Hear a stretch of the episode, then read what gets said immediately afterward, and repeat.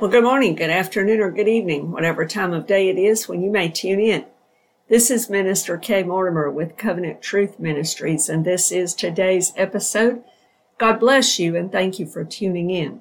Today we are in the book of Revelation, and we are continuing to make a little progress in Revelation chapter twelve as we discuss some of these difficult topics, some of these deeper topics in this book. So let's begin today by reading Revelation chapter twelve, and I'm going to reread some verses that we've read, but we're going to move a little bit farther as well. So we will read today in Revelation chapter twelve, verses seven through twelve. And war broke out in heaven. Michael and his angels fought with the dragon, and the dragon and his angels fought, but they did not prevail. Nor was a place found for them in heaven any longer. So the great dragon was cast out, that serpent of old called the devil and Satan, who deceives the whole world.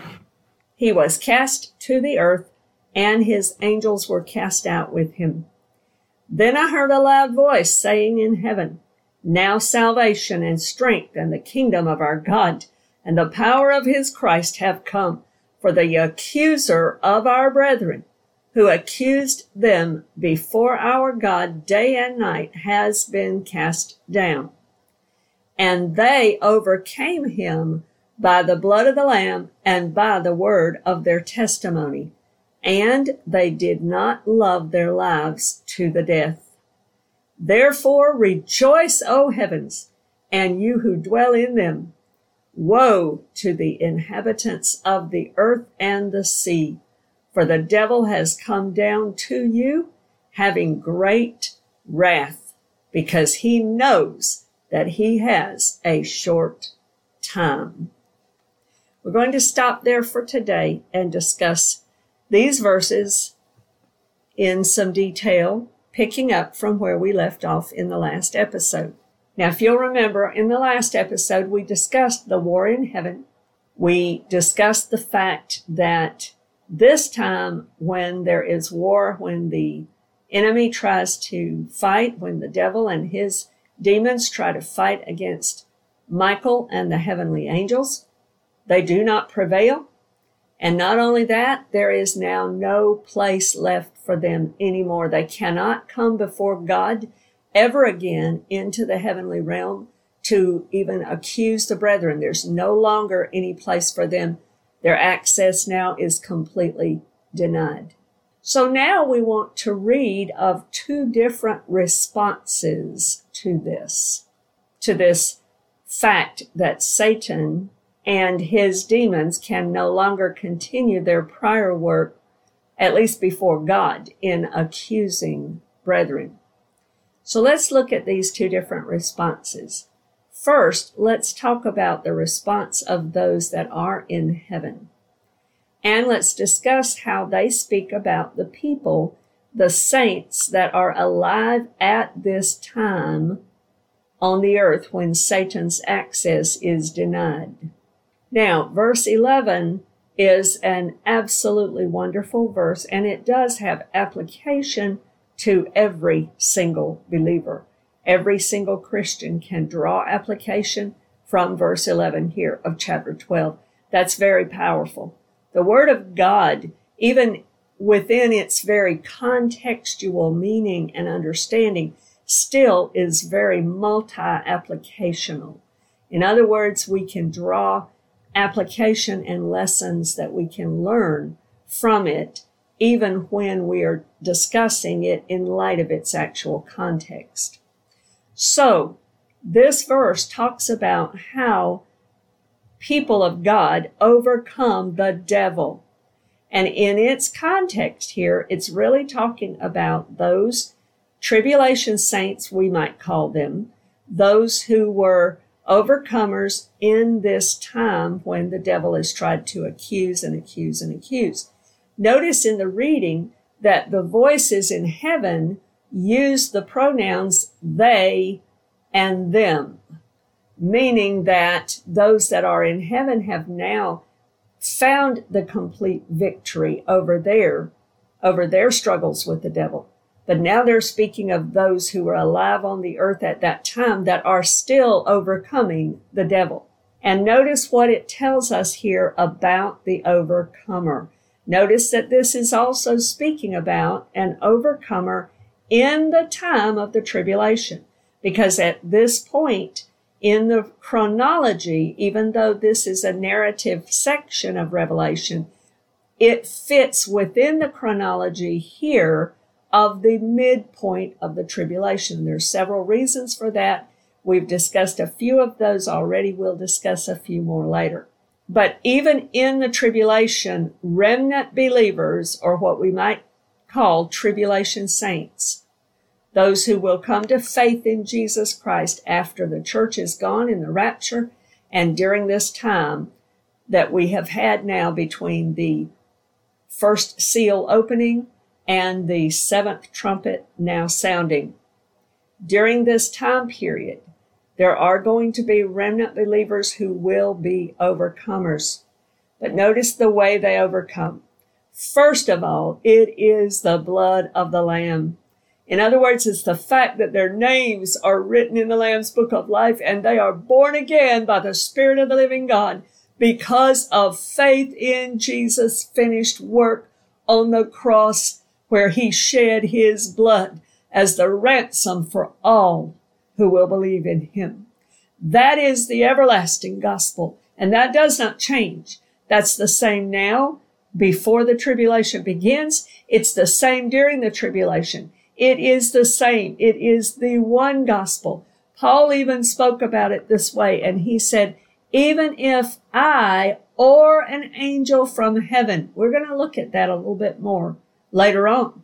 But Paul made that declaration. He said, even if I or an angel from heaven come to you preaching any other gospel, any other good news message other than Christ and him crucified, then you reject it. Let that person be anathema, accursed is what he was saying. So there is one gospel and there is one way of salvation, and it is through believing in Jesus Christ and the work that he did on the cross for your salvation. His blood is enough. His blood is enough, shed on the cross for the ransom for your sin and mine. He paid our debt. So this is saying that they were saved. They believed in the blood of Jesus, because only the blood of Jesus gives us this power to overcome. It was Jesus through his death on the cross that disarmed and defeated Satan ultimately. And we saw that in the last episode. We read those verses, but I'll refresh your memory. They are in, they are found in Colossians chapter two, verse fourteen and fifteen. The second thing that they used and that they overcame the enemy with is the word of their testimony. Now, I want us to look at that a minute. This is, in other words, it's their self-same, their own personal witness as evidence given almost in a courtroom of the Logos Word of God. Notice we still have an, a legal setting here and a legal concept here. It's a courtroom setting. You've got, we talked about it in the last episode, you've got the prosecutor over here, and he keeps trying to accuse the brethren. He keeps trying to throw up condemnation on them and throw up, oh yeah, oh yeah, they did this. Even though he was the one that tempted them to do it, they were drawn away of their own lust, fell into sin. And so he's over here accusing, accusing. Oh yeah, I saw them. I know they violated your law, oh just judge. God in heaven, they violated your law. Now, what are you going to do, so to speak? I mean, this is kind of The, the idea of this prosecutor trying to accuse the brethren. And so you've got this defendant here, which is, it could be you or me or whoever.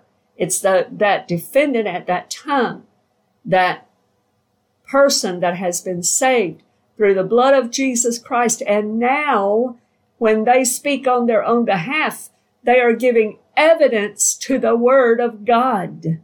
They are giving evidence through their testimony as a witness on a witness stand would do. For instance, let's just take some example. Let's say the prosecutor is going to accuse them for some form of sin or failure. It could be something that we might call a big sin. It could be something small, but he's got something in there. And, you know, he comes in and he's trying to argue and accuse before God the judge. And the defendant comes in and their argument is, I, I did that, but I confessed my sin before you, God. I asked you to forgive me, and the blood of Jesus Christ cleanses me from my sin. And I believe your word, for you said in First John one nine, this is evidence of your word. You said that if we confess our sin, you are faithful and just to forgive us our sin and to cleanse us from all unrighteousness. So that sinner then, that defendant, that believer who fell into sin, that the devil is trying to accuse, comes back and says, I believe your word. I give evidence. I give testimony to your word. And the defense attorney that we read about in First John chapter two, verse one and two yesterday also might speak up. Maybe he speaks up. Maybe he says, yes, your honor, she did, and I forgave her. My blood cleanses her from all of her sins. And he pleads based on the legality of God's word, for it is written. Maybe he says, it is written. If they confess their sins, you are faithful and just to forgive them of their sins. Maybe he gives this testimony also to the written word of God.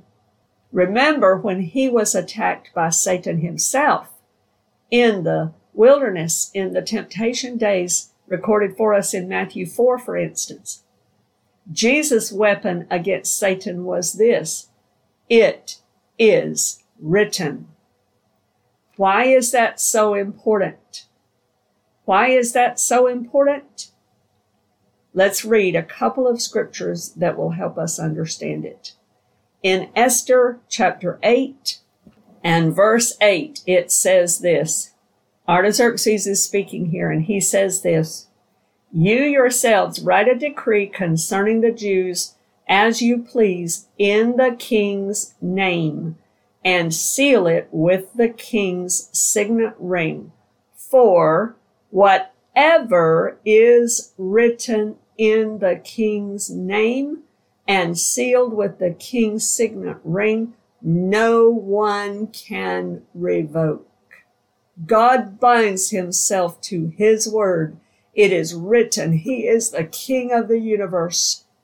He is the king, omnipotent, the king eternal, Paul told Timothy. He is the king, and the king has written his word. And it is written in his name, sealed with his Holy Spirit, and no one can revoke it. It is absolutely certain. And that's one reason Jesus would use that against the devil and say, it is written. And then he gave the devil a, a rhema word. He quoted a rhema word that was the weapon of the moment that he needed to defeat Satan with that one blow. The Bible tells us in Ephesians that the word of God is the sword of the Spirit. That word for word is the rhema. It means that that, that specific word God gives in that moment, that is the weapon to be used. And we see it operating in Jesus' life, in his own temptation in the wilderness by the devil in Matthew chapter four. And in the other Gospels. I want to also look at Ecclesiastes. In Ecclesiastes chapter eight, verse four, it says this: where the word of a king is, there is power. And who may say to him, what are you doing? In other words, the king speaks, makes a decree, and it's as good as done. It will be upheld. It cannot be revoked. It cannot be annulled. It cannot be overturned. God binds himself to his own word because he has chosen to do so. And we have the proof because Jesus himself verifies it when he says, it is written. It's written in the King's name, cannot be revoked or annulled. And so we simply give testimony. As Christians today, we can draw this application. But even then, they will give evidentiary testimony to the Word of God. They will supply evidence from their own lives, from their own experiences, from the truth of the Word. They'll be able to stand there, so to speak, as if they were on a witness stand before a judge and say, God is faithful. I know him to be faithful because he did this and this and this for me. And he faithfully kept me all of those years, all of these years so far. God saves. I know he saves because he saved me. He made me a brand new creation in Christ Jesus. God delivers. I know he delivers because he delivered me and broke off all addictions and bondages from my life. God heals. I know he's a healer because he healed me. Just like he said in his word, I am the Lord who heals you. I know God is good. I've tasted and seen the Lord is good. I know he's good. So you see, we're giving testimony, evidence given through our own experiences to the very truth that is found in the Word of God. And we see one evidence of that. There are many in the scriptures, but I just want to point out one. In Psalm chapter thirty-seven. In Psalm chapter thirty-seven, David is writing here, and he says this in verse twenty-five. I have been young and now am old, yet I have not seen the righteous forsaken, nor his descendants begging bread. This is that kind of evidentiary testimony that they will give of their own words that will concur with the proof and truth of the Word of the living God, the written Logos. David gives us an example here. I personally can testify. I've been young, I've been old now, and I've never seen the righteous forsaken, nor his seed begging for bread, none of his descendants begging bread. So this is what that is talking about. They overcome the devil by the blood of the Lamb, first because they're born again of the Spirit of God and have the blood applied to them, their names written in the Lamb's book of life because they've been justified by faith alone. And then they give the word of their testimony. Notice also it says, also, they died to themselves. They, in essence, became walking dead men, so to speak, or walking dead women, so to speak. They did not love their life even to the death. They were willing to suffer. They were willing to die. They were willing to be martyred. I want to read a few places in Scripture. I want to begin with the first one in Acts chapter five, because we see this lived out in the in the lives of the apostles. And I want us to look at a couple of examples of that and then see what Jesus taught them and had to say about it. In Acts chapter five, verse forty-one, it says this, so they departed from the presence of the council, rejoicing that they were counted worthy to suffer shame for his name. Here we have Peter and the apostles, and they've been brought before the council because they're upset with them because they're preaching about Jesus and his death and resurrection, and several people are getting saved, and the council doesn't like it.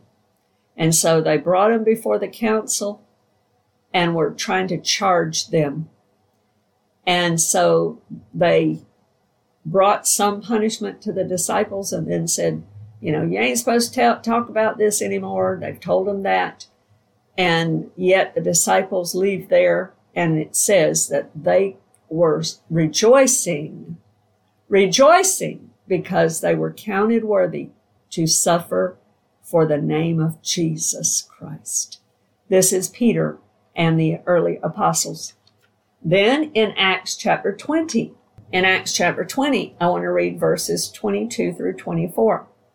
And see, now I go bound in the Spirit to Jerusalem, not knowing the things that will happen to me there, except that the Holy Spirit testifies in every city, saying that chains and tribulations await me. But none of these things move me, nor do I count my life dear to myself, so that I may finish my race with joy and the ministry which I received from the Lord Jesus Christ, to testify to the gospel of the grace of God. This is Paul speaking here to the Ephesian elders, and he's telling them, I'm about to, I'm going bound. There's, there's a, a burden in my spirit. I have to go to Jerusalem. And he says, yet I realize that I'm going bound and that, that there are troubles and tribulations, chains awaiting me there when I get there. It's been testified, and yet I'm going. Nothing's going to stop me. Nothing's going to deter me, because I am, I've died to myself. My life is not dear to me anymore. I just want to please the Lord. I want to finish my course, and I want to fulfill my ministry. That's what Paul is saying. And he says, no matter what, I'm dead to myself and alive to God, just like he wrote about in Romans chapter six. Jesus spoke words for us in Matthew chapter sixteen on this very subject. And Jesus did not mince words. He didn't give you just the fluffy flattery, oh, come to me and believe in me and your life's going to be beautiful and you'll have great houses and lands, and I'll pour out money on you, and, and you will be, you'll be known in the earth, and everybody's going to praise you and all of that. Jesus didn't tell him any of that. He didn't say that at all. Listen to what Matthew chapter sixteen, verse twenty-four says. Then Jesus said to his disciples, if anyone desires to come after me, let him deny himself and take up his cross and follow me. For whoever desires to save his life will lose it. But whoever loses his life for my sake will find it. For what profit is it to, to a man if he gains the whole world and loses his own soul? Or what will a man give in exchange for his soul? For the Son of Man will come in the glory of his Father with his angels, and then he will reward each according to his works. Jesus makes it very plain here that I'm calling you to a life of discipleship, and there's a cost to that.